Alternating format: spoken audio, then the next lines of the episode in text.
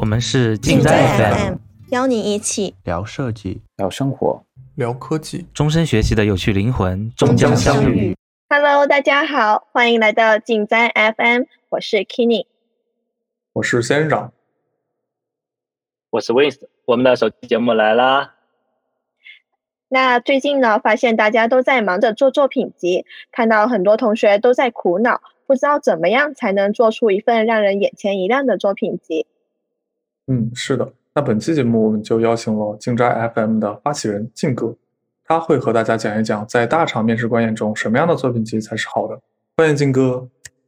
嗨，大家好。嗯，很高兴能够作为嘉宾来参加我们自己的首期播客。呃，虽然这也是理所应当的。啊，然后我自己的工作时间算是比较久的，然后当然面试官可能也有就快十年的时间，那这边也会有很多的一些啊看到的坑和踩过的坑，然后这些点呢，就想多跟大家一起分享交流一下，希望能够帮到大家。嗯，哎，我发现只让静哥回答问题可能不太好玩，嗯，仙人掌你有什么想法吗？嗯，我觉得要不我们俩来模拟一下面试的角色，嗯，给静哥提问一些真实的问题。比如你来作为校招的角色，然后我来作为社招的角色，然后这样我觉得互动会更自然一些。嗯，感觉挺不错。那我们就这样来玩一下。好，那让我们正式开始吧。好啊，好啊。好的。跟你，我想问一下，你当时准备校招的时候做作品集，有没有遇到一些苦恼和问题呢？嗯，那我当时其实第一开始最大的问题就是我的项目比较的杂乱，就我会分很多类型啊，我又做过视频，又做过动画，然后又做过 app 的设计，但我不知道哪一些作品应该要放上去，嗯，以及我的项目其实主要都是自己经历的，就是呃我在学校的练习，并没有很多很牛逼的这种实习经历的这种项目。所以我就会挺困惑，我在准备的时候，我该放什么东西上去？那嗯，仙人掌呢？那其实你也，因为我刚刚说的，其实我校招嘛，那你社招的时候，其实作为社招同学来说，来聊一聊，那你准备作品的时候会放什么样的项目呢？会有这样的困惑吗？嗯，会有这样的困惑。当时其实自己做了很多的项目，然后其中有一些项目，呃，也不知道怎么写，主要是有一些没有上线，然后有一些也是因为开发。和技术的限制导致整个项目其实体验不是特别好。然后对于这项目，我其实当时也有很多困惑。那这样的话，想问一下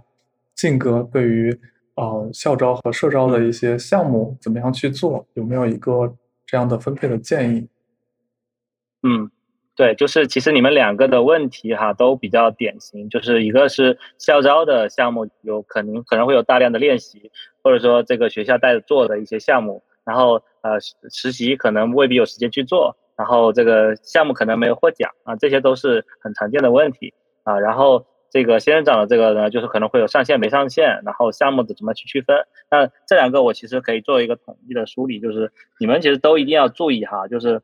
做项目做项目陈列的时候，一定要分一个主次关系，就是先把自己的一些项目全部罗列出来，哎，总共可能有。啊，比如说学委这边可能有几个项目，一个是这个老师带的，一个是去参加比赛的，然后可能有一些是自己做的小练习，这东西你都全部列出来，啊，心里面有个底，啊，这样会比较好啊，不然的话，可能我每个都想写，那可能就在写的过程中花费了大量的时间。你先陈列一下，做一个思考，可能会好一些。对，然后有了思考之后啊，再去把它做一个主次的区分啊，划分成几几个类别，然后再去选啊，然后不管是社招校招啊，我觉得都应该。有一个呃不超过三个项目的作品集会会好一些，这样可以控制一下啊这个整个的内容的承载量吧，不然的话其实你面试也说不完。对，你们自己不知道有没有遇到过这个这个问题？啊，刚刚听静哥说要写三个项目，那这三个项目是不是都要挑不同的项目类型去写呢？对，就是我我其实就这意思，就是说，嗯，可能你比如说是交互哈，交互可能会有各种各样的作品。那有的作品可能是作为 A P P 的，有的可能是 To B 的，那有的可能是做的一些啊研究类的东西，其实都可以去这样去分，最好是不要在能力项上去做重合，或者说在领域上做更就很大的重合啊。嗯，那其实刚刚静哥有提到说，我们做的时候会先去发散广列一下我们做过哪些项目，这是第一步。那第二步再去收敛分类一下这些项目有哪些领域的类型。那我其实想补充一下，就是除了。就是第二步这个分类来说，除了从领域上来划分，我可能当时还会从我具体用了哪一些方法，从方法的维度去划分。我会尽量说，哎，我在这个项目里面做的时候，其实用了用眼，体现了我用眼这样的思考。那第二个项目里面，可能我会见我逻辑分析的这种全局观的思考，来去体现说这两个项目其实是有一定的区别的。希望能让面试官说看到这个作品的时候，有一种哎，微微有点眼前一亮的感觉。不知道我这种做法，就是静哥作为面试官来说，感觉怎么样呢？就是是不是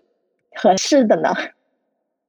对对，就是这个意思啊。就是你在写的时候，要有意识的把你要展现的东西，呃，就是罗列给他看，而不是说我第一个项目，我把这个前中后。讲一遍，第二个项目又来一遍流程，就流程的这个事情，其实每个作为设计师的人都懂，更何况是面呃面试官。那你都讲一遍，其实意义不是很大，因为没有区分度嘛。那我们的内容又有限，所以说就像学伟刚才说的啊，可以去把自己的不同能力项去平铺在几个项目中，那这样的话会更好的去呃辨别和展现，就也可以突出不同项目之间的差异性吧。对。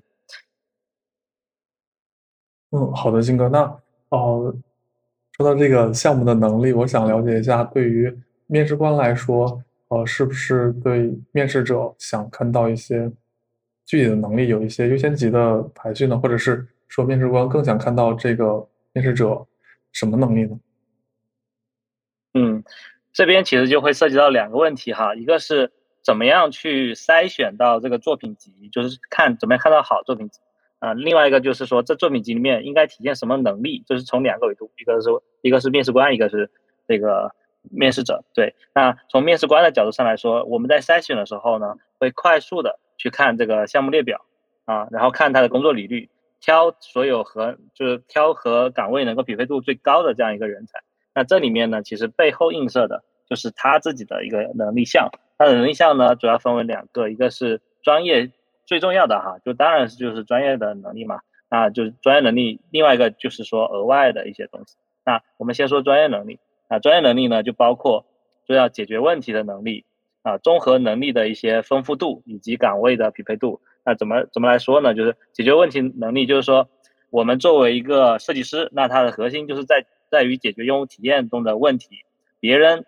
去做这样的一个功能的时候。是怎样做的？那我们能不能有自己的独特的解决方案，然后把我们自己的东西做的比竞品更好？那这种东西，无论是哪个行业、哪个岗位都需要，哪怕是一个修车师傅，那别人修不好车，你能修啊？这就是你的能力项。那说白了，我们在作品集里面就是要体现这样的东西啊。另外一个呢，就是综合能力的丰富度嘛。那你除了会交互，那你在交互方面的一些能力的广度，那或或者说除了会交互，还会一些用人的能力。还会有一些这个跟产品打交道或者说推进项目的一些能力啊，这这个比较重要，就是就是额外的一些丰富度。然后最后一个就是说，能不能跟我们所要招的这个岗位匹配上？那就我不知道你们可能会不会有做过这样的事情，就是说在研究在准备这个投递的时候，先去研究一下这个岗位跟你的匹配度，而不是说我就想去这个公司。嗯，当时会的，会把这些 JD 上的一些点都会列出来。对，我觉得这是一个好习惯。嗯，对。那其实提到这个匹配度，我当时在做作品集的时候，除了会去看，嗯，就是岗位上面他们的写的要求以外，我当然也是会看一些大厂里面，因为现在其实大厂它都有晋升的机制嘛，然后他们晋升机制的时候都会列出 N 个这种能力项维度，我就会去对应的匹配来一下，我哪一些点其实是有做到的。哪一些其实是没做到的，就暂时没做到的，然后我就会利用在准备过程中这半年时间，就把可能没做到这些分给补上来，尽量在我半年后去投递作品集的时候，把这个十个项我都能触达到。就假如说这是有十个标准的话，就会这样子来去完善。对，我觉得这就是一个我们的一个好的习惯，因为呃，我觉得有个很错的观点哈，就是我在要找工作的时候。我才开始写作品集，那正确的流程就应该像学伟这样，就是我很想进某个公司，或者说我预计啊我的这个职业规划在多少年之，就比如说三年的时候，我要去一个更大的公司。那在这之前，你就要开始准备说大公司它对这样的一个岗位它要求是什么，你还缺什么，然后这个过在这个时候就已经开始在准备作品集了。然后同时这个匹配度差的哪些项，你就开始准备，那这才是一个。比较好的习惯，否则的话，你到最后发现，哎，这个也缺，那个也漏，拿很多材料还没有，对吧？嗯，是的。啊，那静哥，我想问一些一个小白的问题，就是想问一下，一个具体的项目里面应该包含哪些部分的内容呢？面试官会更关注哪些呃重点的部分呢？嗯，这个其实是。应该可能大家在写的时候都会有意识的去写一些东西，但是我还是给大家理一个这个比较清晰的结构吧。我觉得主要还是要分四部分内容，第一个是项目的背景介绍，第二个是项目的难点，第三个是你对这个难点的一些解决路径，最后是这个解决路径解决完成之后验证的情况。对，这个这四个点是你在任何一个项目中都不能缺少的。那如果缺少的话，那说明啊可能。别人要么别人很难 get 到你这个项目到底是在怎么样一个背景下是怎样的一个呃一个一个产品，然后另外一个是在实际做的一个过程中有没有遇到困难啊？你没有说你就直接去解决了，那谁知道你在做什么，对吧？所以说这几个点呢都不能区分啊，就不能去缺漏吧？对。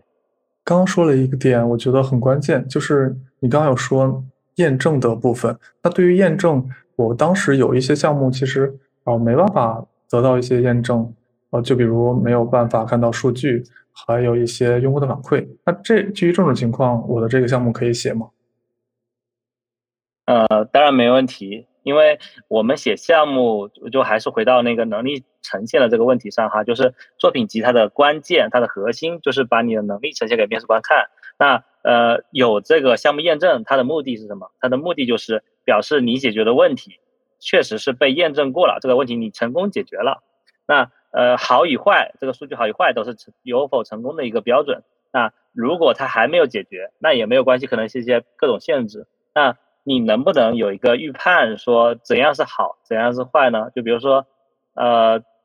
你提前预估了你会做一些数据的买点啊，在什么按钮上，它的这个呃点击率它上升多少，是你判断它成功的一个标准。然后你你怎如何去验证这件事情？它的方法，比如说也还可以通过一些用盐啊这类的方法。那我们也可能会去考察说，如果它没有数据，你准备怎么样去用数据去考察？那如果后续是出现什么样的情况啊，才表示你的项目成功了？怎样是有问题的？那出了问题，你应该再去怎么改进？那这个考验的是你的思维能力了。那也许没有结果，但是呃，如何获得结果，而而如何面对结果，这都是可以考察的嘛。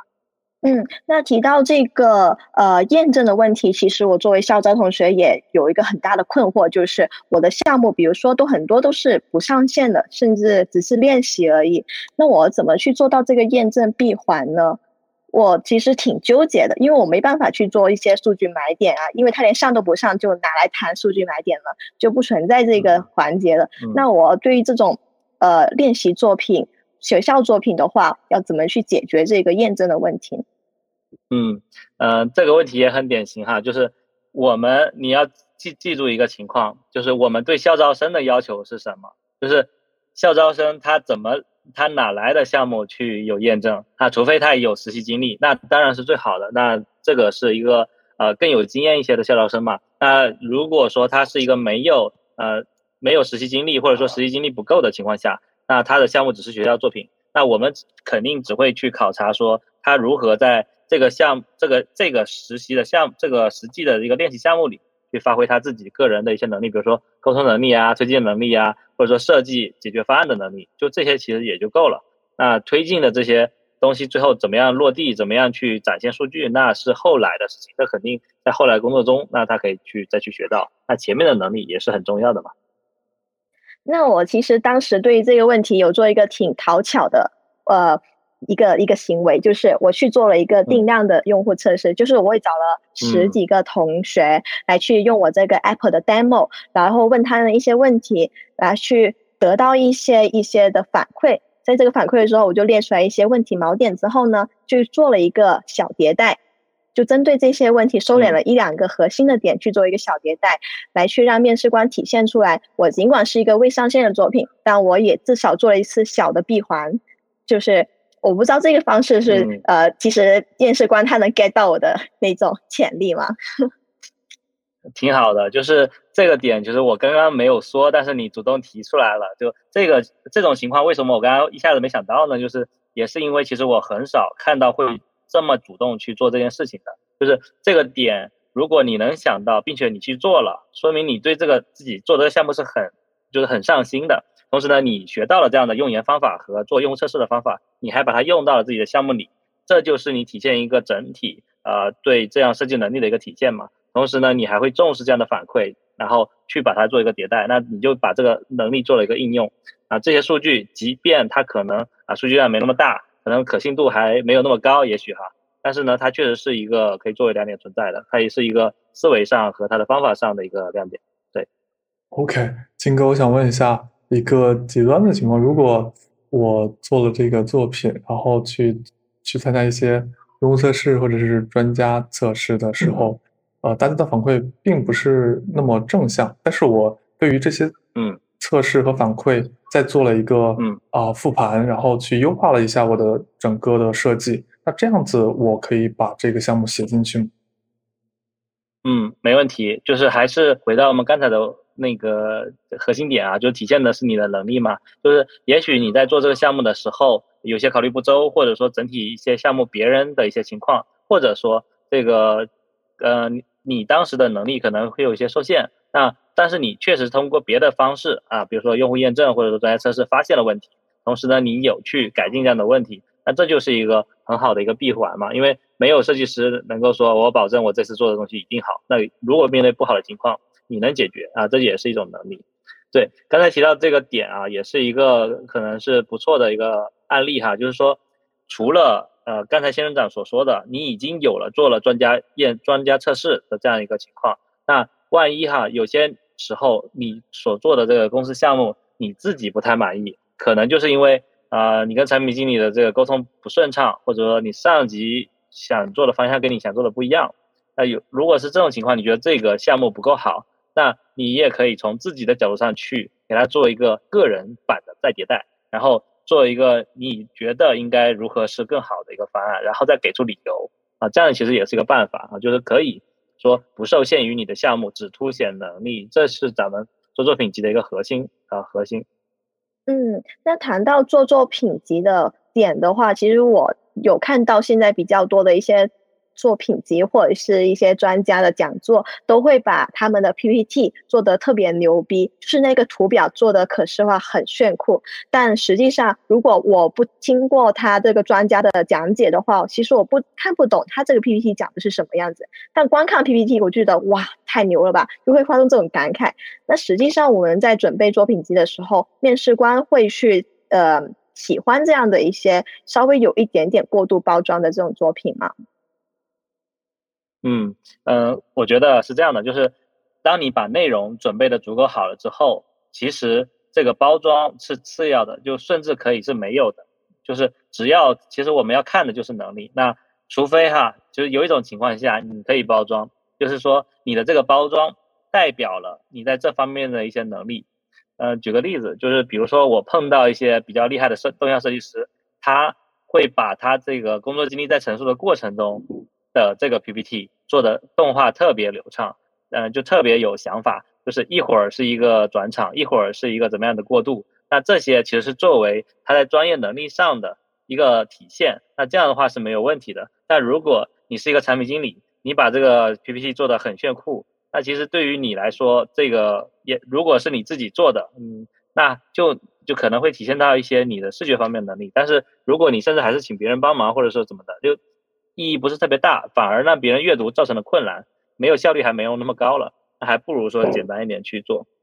OK，那静哥这样的话，嗯，对于面试官来说，他希望看到一个怎么样的作品集的形式呢？是做成一个啊 PDF 吗？还是做成一个网站？嗯，对这个点，其实我觉得现在行业哈，基本上已经有一个约定俗成的一个规则了，就是说。啊，我们都是通过邮件去投递这样的简历，或者说通过好友去推荐的嘛。那这样的话，一般我们都会用 PDF 的形式，把自己的简历和作品集啊一起打包，嗯，或者说单独去发给这个好友，或者说面试官或者邮件这样去发发过去。那发过去的时候，那这个 PDF 它就不能太大啊，否则的话别人收的就会有困难，可能还得去网盘上去给你下，这这肯定不太好吧。所以说 PDF 是一个合适的。那也有人会包装成 Keynote，那 Keynote 我是不太建议的哈，就是因为呃你你的面试官他可能用的是 Windows，Keynote 直接就打不开，那这个就直接悲剧了啊。所以说一定最好是转成 P PPT 啊 PPT 的这个呃叫什么 PDF 格版本啊，这样的话它就是一个静态的可阅读的。所以也是我刚才说为什么不太建议说你去过度包装这个动画呢？因为你包装了别人也看不到啊，可能就打不开嘛。对。然后刚才还说到一个网站，那网站的形式其实我有见过啊，甚至有些可能就直接把自己的追宝或者账户这样发出来，嗯，但它当然是可以，但是它的结构性就没那么强了，嗯，比如说作为视觉设计师，我能看到你的一些视觉风格，但是呢，你的综合项目推进能力就会弱很多，就看不到嘛，你没有去系统性的去呈现，而是说你随便看随便挑。啊，这种感觉呢，你就就像是一个在卖卖菜的，你是一个 CP。啊，是一个合作伙伴能够呃给我做合作，但是呢，你要作为一个设计师，总体来说你还是要把这方面的能力去体现出来的。嗯，当然啊，还还有一种哈，就是个人自己去制作了一个网站，这种不知道你们有没有遇到？嗯，有遇到过，看到过很多。嗯，对，因为像个人网站这些，我看我挺多一些海外同学，海外的同学在。外面读设计的时候，其实他们的老师会要求他们去做一些个人网站，然后我们就会看到说他们的个人网站都会很厉害的去罗列几个呃服务设计的或者工业设计的或者是 app 设计一些作品上去，而且都是用全英文的。我个人其实可能也因为我英语不是很好，然后我看这些的时候，我会有一点点在第一层的阅读障碍上面就会有有。理解上来上面就会增加了一层负担，以至于我往后继续读它的内容的时候，其实反而有一点点减分。就假如我是一个面试官的时候，会这样子的一个心态。你真的提到了我们面试官的心声啊！虽然说啊，就是设计师都需要懂英语，而且我的英语本身也还不错，但是即便是这个我英语六级的且前提下去读一些这个海外的这个留学生他的一些作品集，他们用的全英文。那其实我心里就会在想哈，就是你都你都回国来找工作了，你还用全英文的这种简历或者作品，到底是在想啥？是不是其实你还同时在找国外的工作，还是说你想凸显你这样写会比较牛逼？那所以说其实这里呢，我个人是不太建议的哈，就是如果你真的要用英语来写，那也得用双语，就是或者说做两个网站，一个英语版或者可以切换的啊，然后中文版给别人阅读一下，否则的话你可能很多公司。你直接把面试官都给筛选掉了啊！别人 就不根本就不想看，这是这是一个。另外一个其实就是很多我我也看过很多这样的网站，它其实归根结底还就是一个 PDF，就是几个项目的一个陈列。那你何苦说一定要做成一个网站呢？而且有时候我们在国内访问国外网站的速度还很慢，可能会出现网网络问题。你可能在在在面试，就是在现场面试的时候。如果别人的笔记本但是没连上 WiFi，或者你的笔记本没连上 WiFi，这个网站还打不开。所以你想想，这其实都是一些比较异常的情况，所以我个人都不是特别推荐的啊。啊，对，但是我有一个比较好的案例跟大家分享一下，就是我见过一个特别牛逼的网站作品，但他是把整个网站当成了一个小游戏来展现给你。比如说，他通过一个角色去走到这个位置，打开这扇门，出现了这个项目，然后用。就是用一个这样互动打开下一个项目，就是每个项目都是一个很游戏化的方式做出来的。那这个过程中也挺有趣的，同时它也是一个类似于做体验或者动效设计的。对，那这样的话，这就是一个综合加分。我既能把我项目告诉给你，同时呢，我也把我制作的能力、我做这个网站的能力和我做动画的能力都告诉你了，这就是一个好好的案例哈。但是，呃，可能你真的有这么。多时间以及你的能力真的这么丰富，否则的话可能不建议去做这种尝试，还是老老实实做 PDF 吧。对，那比如说聚焦在交互设计的作品集上面，也许像刚刚的那个同学，他的这种过于炫酷动效的网站，也许不是很合适。可能是不是我理解是不是可能对于交互设计来说，就是一个简简单单的 PDF，呃，甚至就罗列标题和它的东西能够很让人清楚的、快速读得懂，就会重重更重要了。嗯，对对，就是逻辑清晰、结构清晰，能够把你你的这个整个项每个项目介绍清楚，这就可以了。嗯，好的，金哥，那前面我们就介绍了怎么写作品集，以及怎么写项目的内容，还有怎么样去做整体的啊一个作品集的文件。那接下来我想问一下金哥，对于做完作品集之之后，怎么样去找到一个合适的方式发给面试官呢？那我想先跟你们提个问题啊，就是你们可以先说一下，就是你们如果是你们自己啊，你们曾经是用什么方式去投递的？我自己是有试过啊，发一些邮件，而且这些邮件都是在一些知乎啊和朋友那里要到的一些邮邮箱，嗯，然后我就给这些邮箱发一些我的我的简历和作品集，然后也有去用一些招聘类的 app，然后直接。去先和 HR 沟通，然后再和面试官呃沟通，然后发一些作品集，大概是这样子。嗯，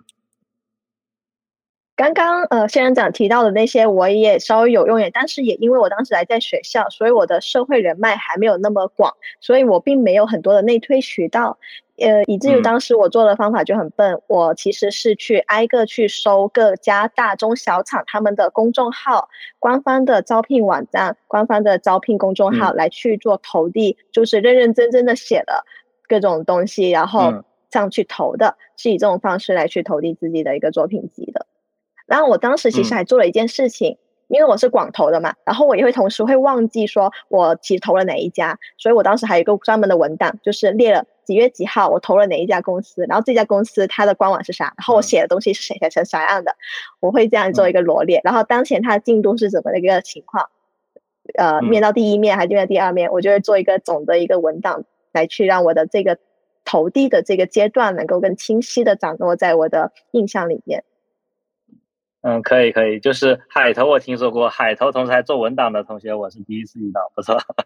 呃，可以当成一个项目去管理啊，嗯，挺好的。对，刚才你们提到的其实都是一些方法，就是呃，比如说官网啊，或者说一些找到一些邮件啊，然后或者说，那其实还有一些别的办法哈，就是比如说招聘网站啊，或者说这个公众号，这些都是好方式啊。但是除了这个，有个更好的方式呢，肯定是内推。那可能现在也有很多同学有这个意识了，会去找一些认识的朋友去做内推，或者说啊，就各种托关系啊，或者说去找这个各种设各种设计师的朋友圈啊，可能有没有办法？对，这个都是好方式。那从校招的来说，可能一开始的这个人脉会比较少，可能做不到。那当你是社招到了一定阶段啊，你理论上应该会认识。也要有意识的去结识很多各种各样公司和行业的一些朋友，他们可能会经常在朋友圈里面去发一些这种招聘通知，或者在群里发一些招聘通知。那这个时候呢，就一旦你要准备开始求职了，那你就要去留心去去收集这个点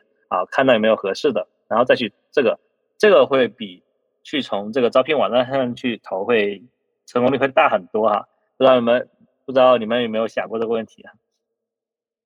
是的，当时。我我其实进鹅厂的时候就是找金哥内推的，然后在找金哥内推之 前，其实找一些工作机会就不是特别好，也不是特别满意。然后啊，找了金哥之后，然后发现有很多的工作机会。嗯，是这样的，就是呃，我觉得有些，特别是有些大厂设计师，他可能自己也有公众号哈，或者说有微博啊，就就也欢迎大家去加入，关注我们的落雨金哉。然后我有时候会在上面发一些招聘公告。嗯，对，就是。这些呃内推的渠道为什么我会说比较优质呢？它它分两方两方面，第一方面它可以帮你绕过 HR 这一个阶段啊，直接到达面试官的这个现场啊，这个点是很重要的，因为呃 HR 那边可能他每天会面对大量的成百上千的简历，这个时候你要被抽中的概率本来就比较小啊，就然后什么时候抽到你也是个问题。如果你直接通过内部的设计师直接投到面试官那里去。那就是很容易的，就他一定会看，至少会看，然后否则的话，他的对内推这个事情就就不太好服这个面子嘛，这是第一个。然后第二个就是有了内推之后，其实呃，你也可以通过这个内推推荐者去了解到一些之前这个部门的一些情况，呃，一些大概的这些做的一些项目，你可能会更知道这些项目是否符合你的预期，你是否喜欢啊？对，大概这种情况其实也是挺重要的。对，一个是成功率嘛，一个是你到底是否符合你的要求。对，其实我现在因为已经进腾讯视频也有一年多了，我前面其实也会看到说，平时我们的导师是怎么收集的作品集，会发现他们呃会有说某个同学的校友啊，就学弟学妹啊，就会有在找实习，于是呢就直接就递到我们群里面来一起讨论一下，就一起来了解。那我其实觉得这种方式真的会比我当初找官网的时候快太多了，就感觉一步到位了那种。嗯，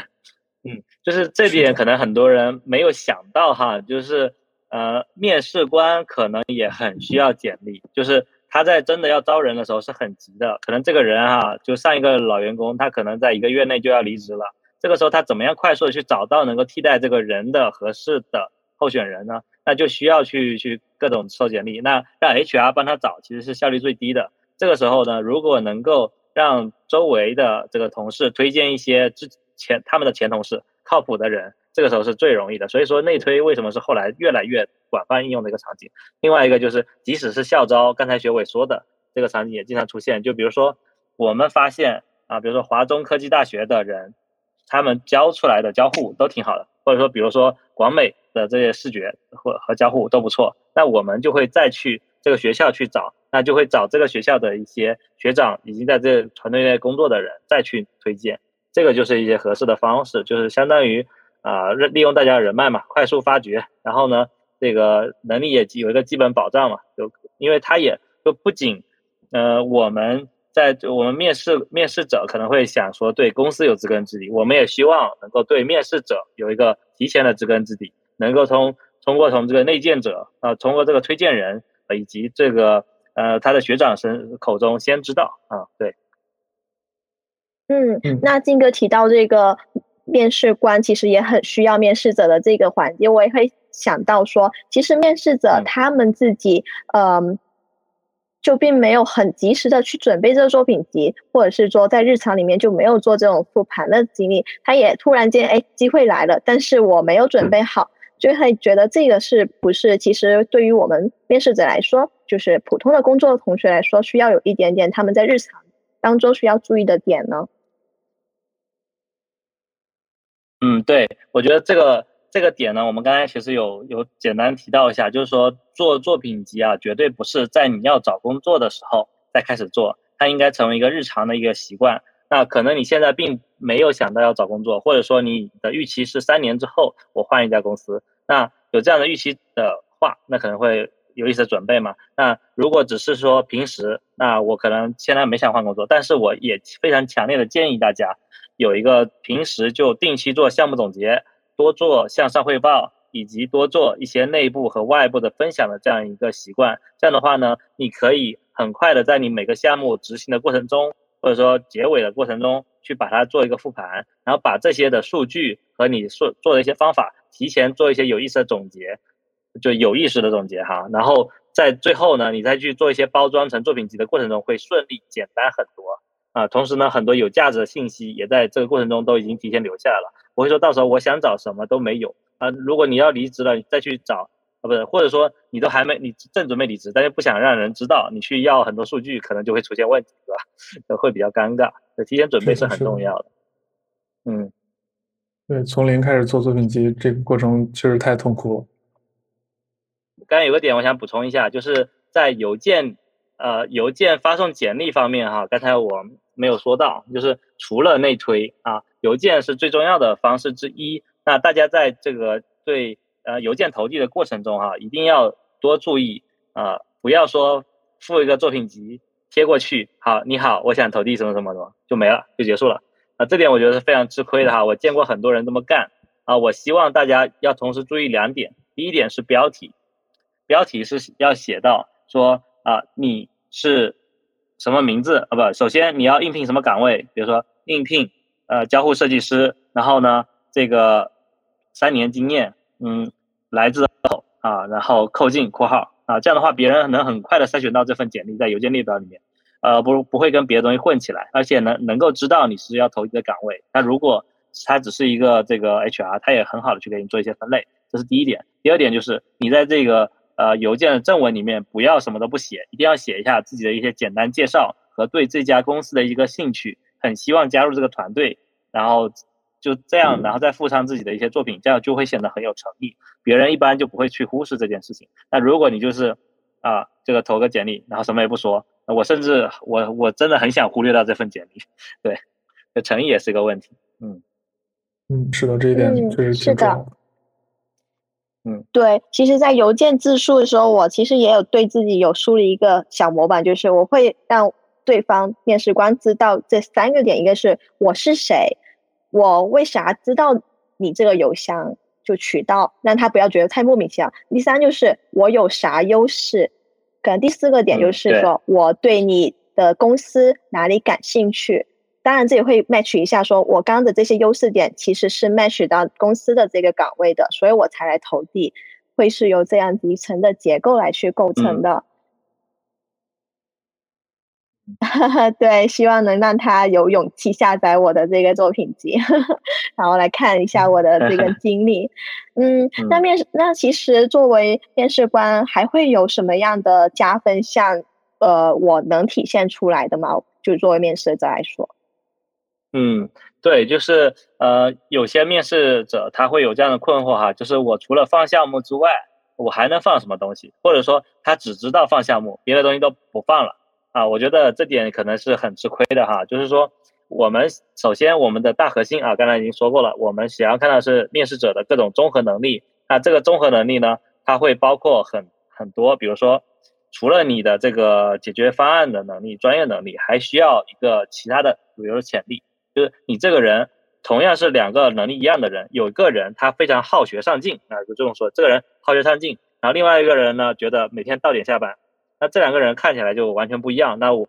其实不瞒大家哈，当时我在面试的时候，呃，我自己都好奇为什么我能够进被选中进腾讯，然后我后来就面了，就问了一下我的这个组长，他就说，当时其实我们也是纠结了一下，就是你们两个人其实整体都差不多，但是呢，我们觉得你的潜力更大。对这点，其实对于我的肯定是非常强的，就是我会知道，哎，我做的一些准备，他看到了，以及我的一些呃后面的一些思考，他也知道，所以他才会觉得我的潜力更大。那为什么这么说呢？就是我们在作品集里面一定要把这些东西给体现出来，要悄悄的体现出来。就怎么说？比如说第一个，我们希望在这个作品集里面看到这个面试者的什么什么能力呢？比如说进取心。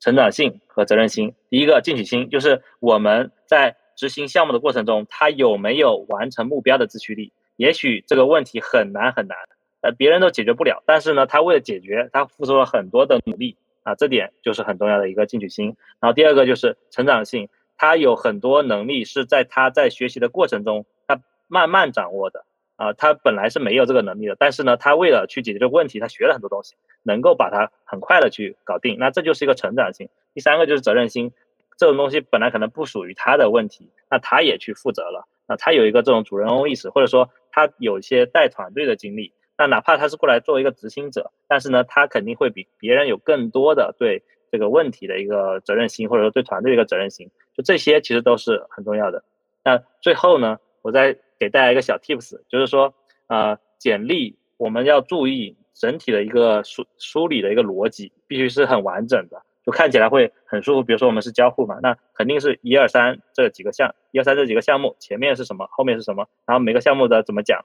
有个起承转合啊。同时呢，每一页的这个对齐啊，字号都要做的很规范、很标准。那特别是绝对不要出现错别字，那这个就是你对这个问题的一个重视程度。对，就这个点。嗯，我要不再说一个点，就是说，呃，简就是作品集，呃，它其实不能替代简历，简历最好是单独的有一份，呃，这份简历是作为敲门砖投给 HR 和给大家做一个简单的筛选，但是呢，作品集是一个完整的一个介绍，那在作品集里面可以附带一部分简历的一个基本的，比如说姓名啊、联系方式以及做过的一些简单项目的一个陈列，那这个是作为一个。呃，如果他没手上刚好没有简历，他也能够快速通过证明找到你，而且可以得到你一些背景嘛，这个是比较好的，就最好是有一个 backup，但是呢，一定要分成一个简历出来。嗯。那静哥提到这个潜力这一点，其实我还是挺有启发的，因为作为校招同学来说，他没有一些相对社招来说的成熟经验的时候，它最重要的优势就是能让面试官看到你的潜力。那我当时其实做了一些挺讨巧的一些事情，就是呃，我很相信一个点，就是说我的作品集其实不等于作品，不纯粹只是作品。我理解，我希望我打造的作品集是我一个完整的人，能够站在面试官面前。就是当面试官看到我这份作品集的时候，他等同于看到我这个人。我的第一印象是由这个作品集来决定的，所以这个作品集不能纯粹只是项目，因为我这个人是不是作品来去进来到这个团队，而是我这个人来到这个团队。所以当面试官在去考察我这份简历的时候，这份作品集的时候，他其实也在同样的在想说，你是一个怎样性格的人，你会跟我们这个团队性格 match 吗？哎，你会比较，比如说你喜欢玩什么东西，或者是你一些什么其他生活上的娱乐性的点，都其实跟我们团队的氛围比较恰好。哎，那我其实也会选择来给你一次机会，来去参与我的这一次面试环节。因为我有时候看挺多的校招同学作品集，他可能纯粹的真的是列了三个项目就 end 就没有了，就会让我觉得有点可惜。我想象不出来你是一个怎样的人，会觉得微微有一点点。替他们感到可惜的，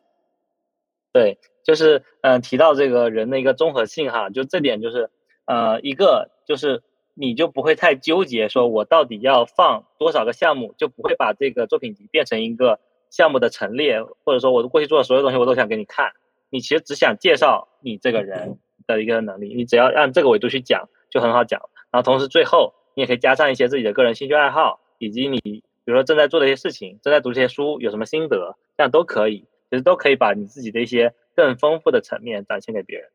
嗯，是的，金哥，当时啊，我看到你有说一个责任心，当时我在我的简历有写一段是，呃，在周会的时候记录了八个月的周会记录，呃，当中大家提的一些问题，然后并且把大家的问题整理出来进行分析，然后把问题都归类，最后把这些问题梳理成自己的一些。答案和想法，然后再分享出去，然后把这一段写到简历里面，也是希望呃来表现出我的责任心和呃进取心，大概是这样子。对对，就是当你有意识的去知道说他们想要的能力之后，你就可以对应的把自己对应的能力给他给匹配进去。是，对。然后比如说哈，我自己喜欢写作，喜欢分享，我也会把自己参加的一些分享会作为嘉宾的啊，然后。或者说自己这个写作的这个一些历史写了多少字啊，可能甚至出了一本书。那如果把这些都写出来之后，别人对你啊会有更丰富的印象吧？我就不会说哎，你只是一个啊会做项目的人，而是说你是一个活生生的我需要的这样的一个人。对，对，就是像沟通能力这点，我当时也做。作品集的最后附上了一页，就是我当初做的演讲，呃，在做的一些东西，就是我曾经演讲过、参加演讲比赛之类的一些视频，刚好也有链接，有官方链接，我就把这个链接冒上去了，就顺上去，也不知道面试 官会不会打开，但我希望说，也许他感兴趣的话，也能通过这些视频来了解，呃，我讲话其实这个状态的，会有更加的正面的效果。对，就是其实，嗯，这个这个方式已经非常好了哈。然后同时，如果你你为了以防他没有空全部去听完看完，你可以进旁边附一个简单的介绍，说这是在什么场合去做的一个这样的演讲，然后我有什么心得，你简单几句话说一下，然后他即使没看，他也有一个能够 get 到了。嗯嗯，那我们今天其实跟大家已经讨论的非常多关于呃如何做一个量。眼前一亮的作品集的问题，并且展开了很多的一些小的点，相信对大家也有非常大的启发。那我们今天，嗯，是的，那仙人掌这边其实有没有更多其他的小的 tips 想提示一下我们的观众朋友们呢？好的，刚刚我们讨论了很多话题哈，发现作品集里有很多亮点，我们可以写出来呢。嗯，那非常感谢静哥今天的干货。我们本期的话题到这里就要结束啦。如果你也关心这个问题的话，那就先赶紧订阅我们吧。另外，我们的下期节目也正在策划当中。如果你还有想了解的问题，可以在播客详情中找到我们的问卷链接。我们会继续邀请更多专业的设计师来为大家做分享，解答你最关心的问题。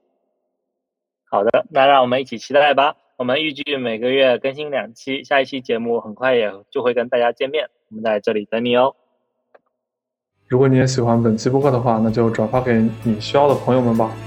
拜拜，我们下期见。拜拜，下期见。下期见。我们是聊设计，聊生活，聊科技的尽在 FM，关注我们，终身学习的有趣灵魂，终将相遇。